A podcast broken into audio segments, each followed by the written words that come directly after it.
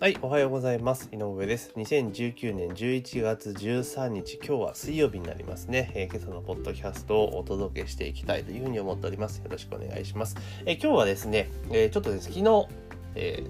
久しぶりにですね、スシローに行ったので、まあ、その時にですね、おおと思ったことがあったので、ちょっとそれを共有していきたいなというふうに思ってます。おおって何かっていうと、えースシローに行って、でですね、あのまあ、普段行かないお店に行ったんですね。ちょっとたまたま帰り道にやってお昼ご飯時になったので、ちょっと食べていこうかっていうところでちょっと入ったんですけど、そのスシローがですね、いつもそのいつも行くお店と若干様子が違って何が違うのかって言ったら、いきなり目に飛び込んできたのが、セルフレジなんですよね。うん、セルフレジ。マジかと。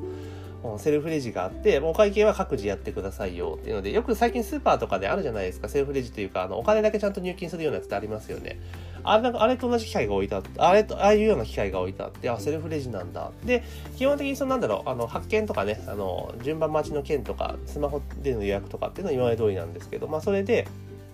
まあ、席に案内されたと。で、席に案内案内されてまたちょっとおーっと驚きがあったのが、あの、まず、今までってそのメニューのタッチパネルでスシローっていうのは、あの、なんだろう、レーンの上にひっついてましたよね。ちっちゃいやつがついてて、まあ、そこでやっていくような形だったんですが、それがなんとレジの据え置き、レジというかテーブルの端に据え置きで、まあ、取り外しができるというか、えタブレット形式みたいなやつにね、変わっていたんですね。そのメニュータッチパネルが、おすげえと思って、で結構見やすくなっていて、で、それぞれが手に取って注文ができるようになったっていうのと、おお、すげえなーっていうふうに思っていました。で、それでレーンがちょっといつもとちょっと違うなって、通常通り回ってはいるんだけれども、レーンが2階建てになっていて、あれなんだろうっていうふうに思って、で、最近よくすしあの、くら寿司とか、あの、かっぱ寿司とかってあの、あの、なんだ、特急レーンみたいなやつあるじゃないですか。頼んだやつがビューっとくるやつがある。で、くら寿司とか、あの、あれですよ、なんだ、あえっ、と、かっぱ寿司とかは、なんか、専用の台に乗っけてきて飛ばすから、要は1往復しかできないわけですよね。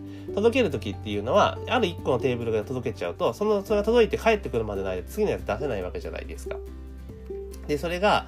えっ、と、スシロー多分考えて、作られていて、専用のレーンがあるんですけど、その、なんだろう、そのテーブルの横にこう分岐するようになってるんですよ。ポイントみたいなのがあって、で、バーっと流れてきて、で一方通行なんですけど、流れてきて、で、そのテーブル、頼んだテーブルのところの、ててところにはこうポイントで分岐して、その寿司が流れてくるような感じになってるんですよ。で、止まるという形になってるんで、あ、そうすると結構あれじゃないですか、注文が立て込んだとしても、あの、あれですよね。待たなくていいわけですよね。従来の例えばくら寿司とかのパターンで言ったら、送ったやつが帰ってこないと次のが出せないっていうね、そこで時間かかるっていうのがありましたし、あとレーンで流す場合も、例えば、あの、レーンってずっとスタートしてからぐーっと一番端まで行って戻ってくるわけじゃないですか。こう、両サイドに、レーンの両サイドに席があって、で、戻ってくる側の席の一番端に座っちゃうと、注文で頼んだやつすぐ目の前、横を通るんだけども、来るのってすごく時間かかりますよね。それもすぐ届くようになるので、あ、これすごく効率よくなるなと。要は席の回転が速くなるなっていうね、非常に思いました。で、同じような仕組みでいくと、あの、先日別の音声で話したかもしれないですけど、あの、浜寿司が、要は回、要はレーンをやめて、もう全部一往復の、あ、一往復じゃないや、一方通行の、その、直接お届けレーンみたいなの変わってたんですね。それしかも2階建てで行くと。で、それもしかも取るだけなので、どんどんどんどん出していけるわけですよ。その、あの、お客さんが取ってしまえばすれば、すればですね。で、2段あるから、よっぽどピークタイムじゃない限りは結構回るんじゃないかなと思ったんですけど、で結局はその回転寿司はおそらくその今のね回転寿司でいくと、まあ、ほとんどがその倍オーダーに近いような形だと思うんですよね。あのもちろんなら流れてるもの取られる方もいると思うんですけど圧倒的多数は多分注文するような感じになると思うんですよね。でそうなってくるとやっぱりあの効率を上げていくとかっていうことを考えるとそういう工夫って必要なのかなって。当然ある一定のところで効率を上げていって売り上げを上げていくってことはできますけれどもやっぱりあの席をいかに早く回転させるかってことはやっぱり重要になってくるわけですよね。回転寿司とか。でただでさえ回転寿司って結構混んでるじゃないですか。週末とかとこ行っても。混んでるので、まあ、そこでさらに売り上げはね結局ある程度の一定ラインに超えちゃうともうそこが以上売り上げって伸びないんですよね。結局は。でそれやろうとするとそこからさらに伸ばそうとすると業務効率とかね、オペレーションを改善して、さらに効率を上げて処理数を増やす、もしくは、えー普段来ていない時間帯の訴求をするっていうパターンになってくると思うんですね。で、普段来ていない時間帯のお客さんを伸ばすのって結構やっぱしんどいんですよ。だからむしろ逆に来てくれるお客さんのところをね、お客さんがいっぱい来るところを効率上げてさばく数を増やすって方が、やっぱ手堅手堅く素早く売り上げを上げることができるっていう形になるので、まあ、スシローもね、その、なんだろう、そのカフェメニューとかデザートメニューを拡充して、アイドルタイムを売り上げ上げようという努力もしてるんですけど、それプラスアルファで、まあ、レジ処理を上げていくっていう、レジ処理じゃない、あの、積数項、積効率を上げていくっていう手段に出たのかなというふうに思っています。だから非常に、あの、いいと思いますよね。結構頼んだものがすぐ来るっていうのはかなり、えー、良くなると。で、しかもその、で、早く来るっていうことが分かれば、例に流れているものよりもむしろ、あの、あれですよね、その、注文して、え頼むような形になるので、まあ、どんどんどんどんこっちが進んでいくのがで最終的には多分スシローのパターンでいくとあのさっき言ったそのハマ寿司のパターンでいくパターンだとその一通なんでこうレーン上から取るんですよ。いな頼んだものがビューって流れてきてそれをヒュッと取るっていう形なんですけどただその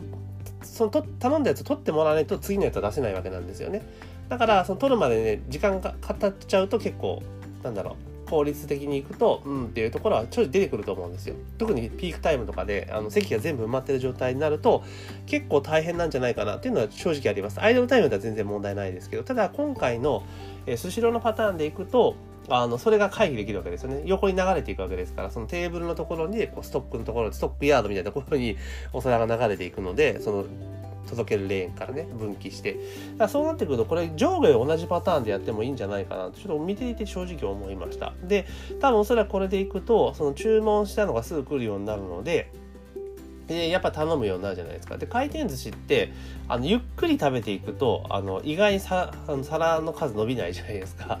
で 伸びないですよね。あのねよく噛んで食べると同じ状況になって結構ゆっくりゆっくり食べてると意外にそんなたくさん食べなくてもお腹いっぱいになるんですよね。だから回転寿司でいっぱい食べちゃうところっていうのは結局はどんどんどんどん手に取って食べることができてしまうから あの食べちゃうんですよね。だお腹いっぱいになっちゃったみたいな感じでなっちゃうんですよ。ただその結構その早くどんどんどんどん食べていくとお腹いっぱいってか満腹になるまでに間に結構いっぱい食べちゃうので大変なことになっちゃうんですけどそれが多分なくなるあのあれなんですよねなんですよ。だから結構レーンにいっぱい回ってると結構食べる数ってすごく増えてくると思うんですがこれがだから自分で頼む人も今度は自分が頼んだものがちゃちゃちゃちゃ来るよようになると結構な数多分食べるようになっちゃうと思うんですよね。だからもちろんね客席の回転も上がると同時にあと1客あたりの多分単価が微妙に上がるんじゃないかなというふうにちょっと思っています。であとえ決済がそのなんだえー、レジがね結局はそのセルフレジに変わったわけじゃないですか。で要はおさお皿の数を結局カウントだけしてもらえばあとはそのバーコード読ましてレジでそのバーコードを読んでもらってあと決済すると。でもちろん現金でも払えますけどあのあれですよね。その電子マネーとかキャッシュレス決済だったらほんとすぐ終わるっていう形でこれ非常に効率がいいなとレジ周り。だってレジに1人つけておく必要がないわけじゃないですか。だからその分フロアに人を充当できるわけですし、まあ、トラブルがあったら1人ねフロアの人間が飛んできゃいいだけなんで。で従来のそのスシローのオペレーションでいくとどうしても1人必ずレジ前にね1人つけなければいけなかったっていうのが、まあ、その分がね浮いてくるから効率は当然上がっていくなというふうに思っています。だから結構その各社いろいろ工夫をしていてまあそのどんどんやっぱね人を集めるのも大変ですしで人件費も高いですからそこをいかに効率化を図っていってまあ少ない人で効率で末期に回すとか回すっていうのを工夫していろいろ試行錯誤してるんだなっていうのはまあ見て取れる状況でしたね、うん、だからあのパターン回転寿司は全然ありだなというところですよ。だからセルフレジみたいな感じでやる。だファミレスとかもまたもう最終的にレジはああなるんだろうなっていうのはもう見えてますよね、まあ、ファミレスなんか特に注文したものが、ね、あってで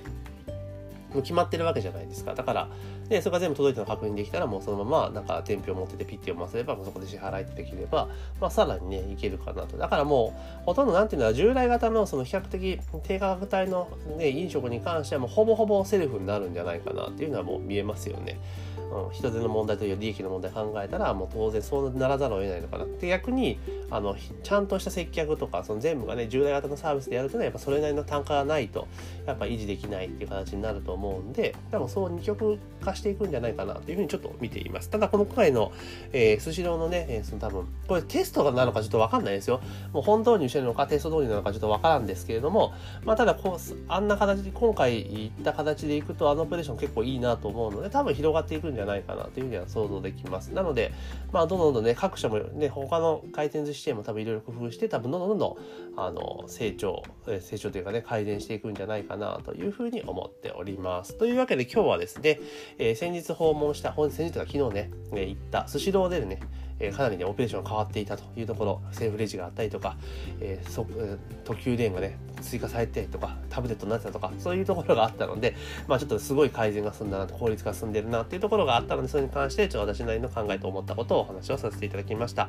で、このポッドキャストはですね、毎朝6時から9時の間にですね、まあ最新の、えーニュース記事などをもとに私が考えたことを思ったことをお伝えしているポッドキャストになります。で、通常のね、ビジネス系の、え、メール、え、情報に関しましては、毎日18時30分にメールマガジンでお届けしておりますので、そちらの方も合わせてご購読をお願いいたします。というわけで、本日の、え、2019年11月12日、水曜日のポッドキャストは以上になります。今日も一日頑張っていきましょう。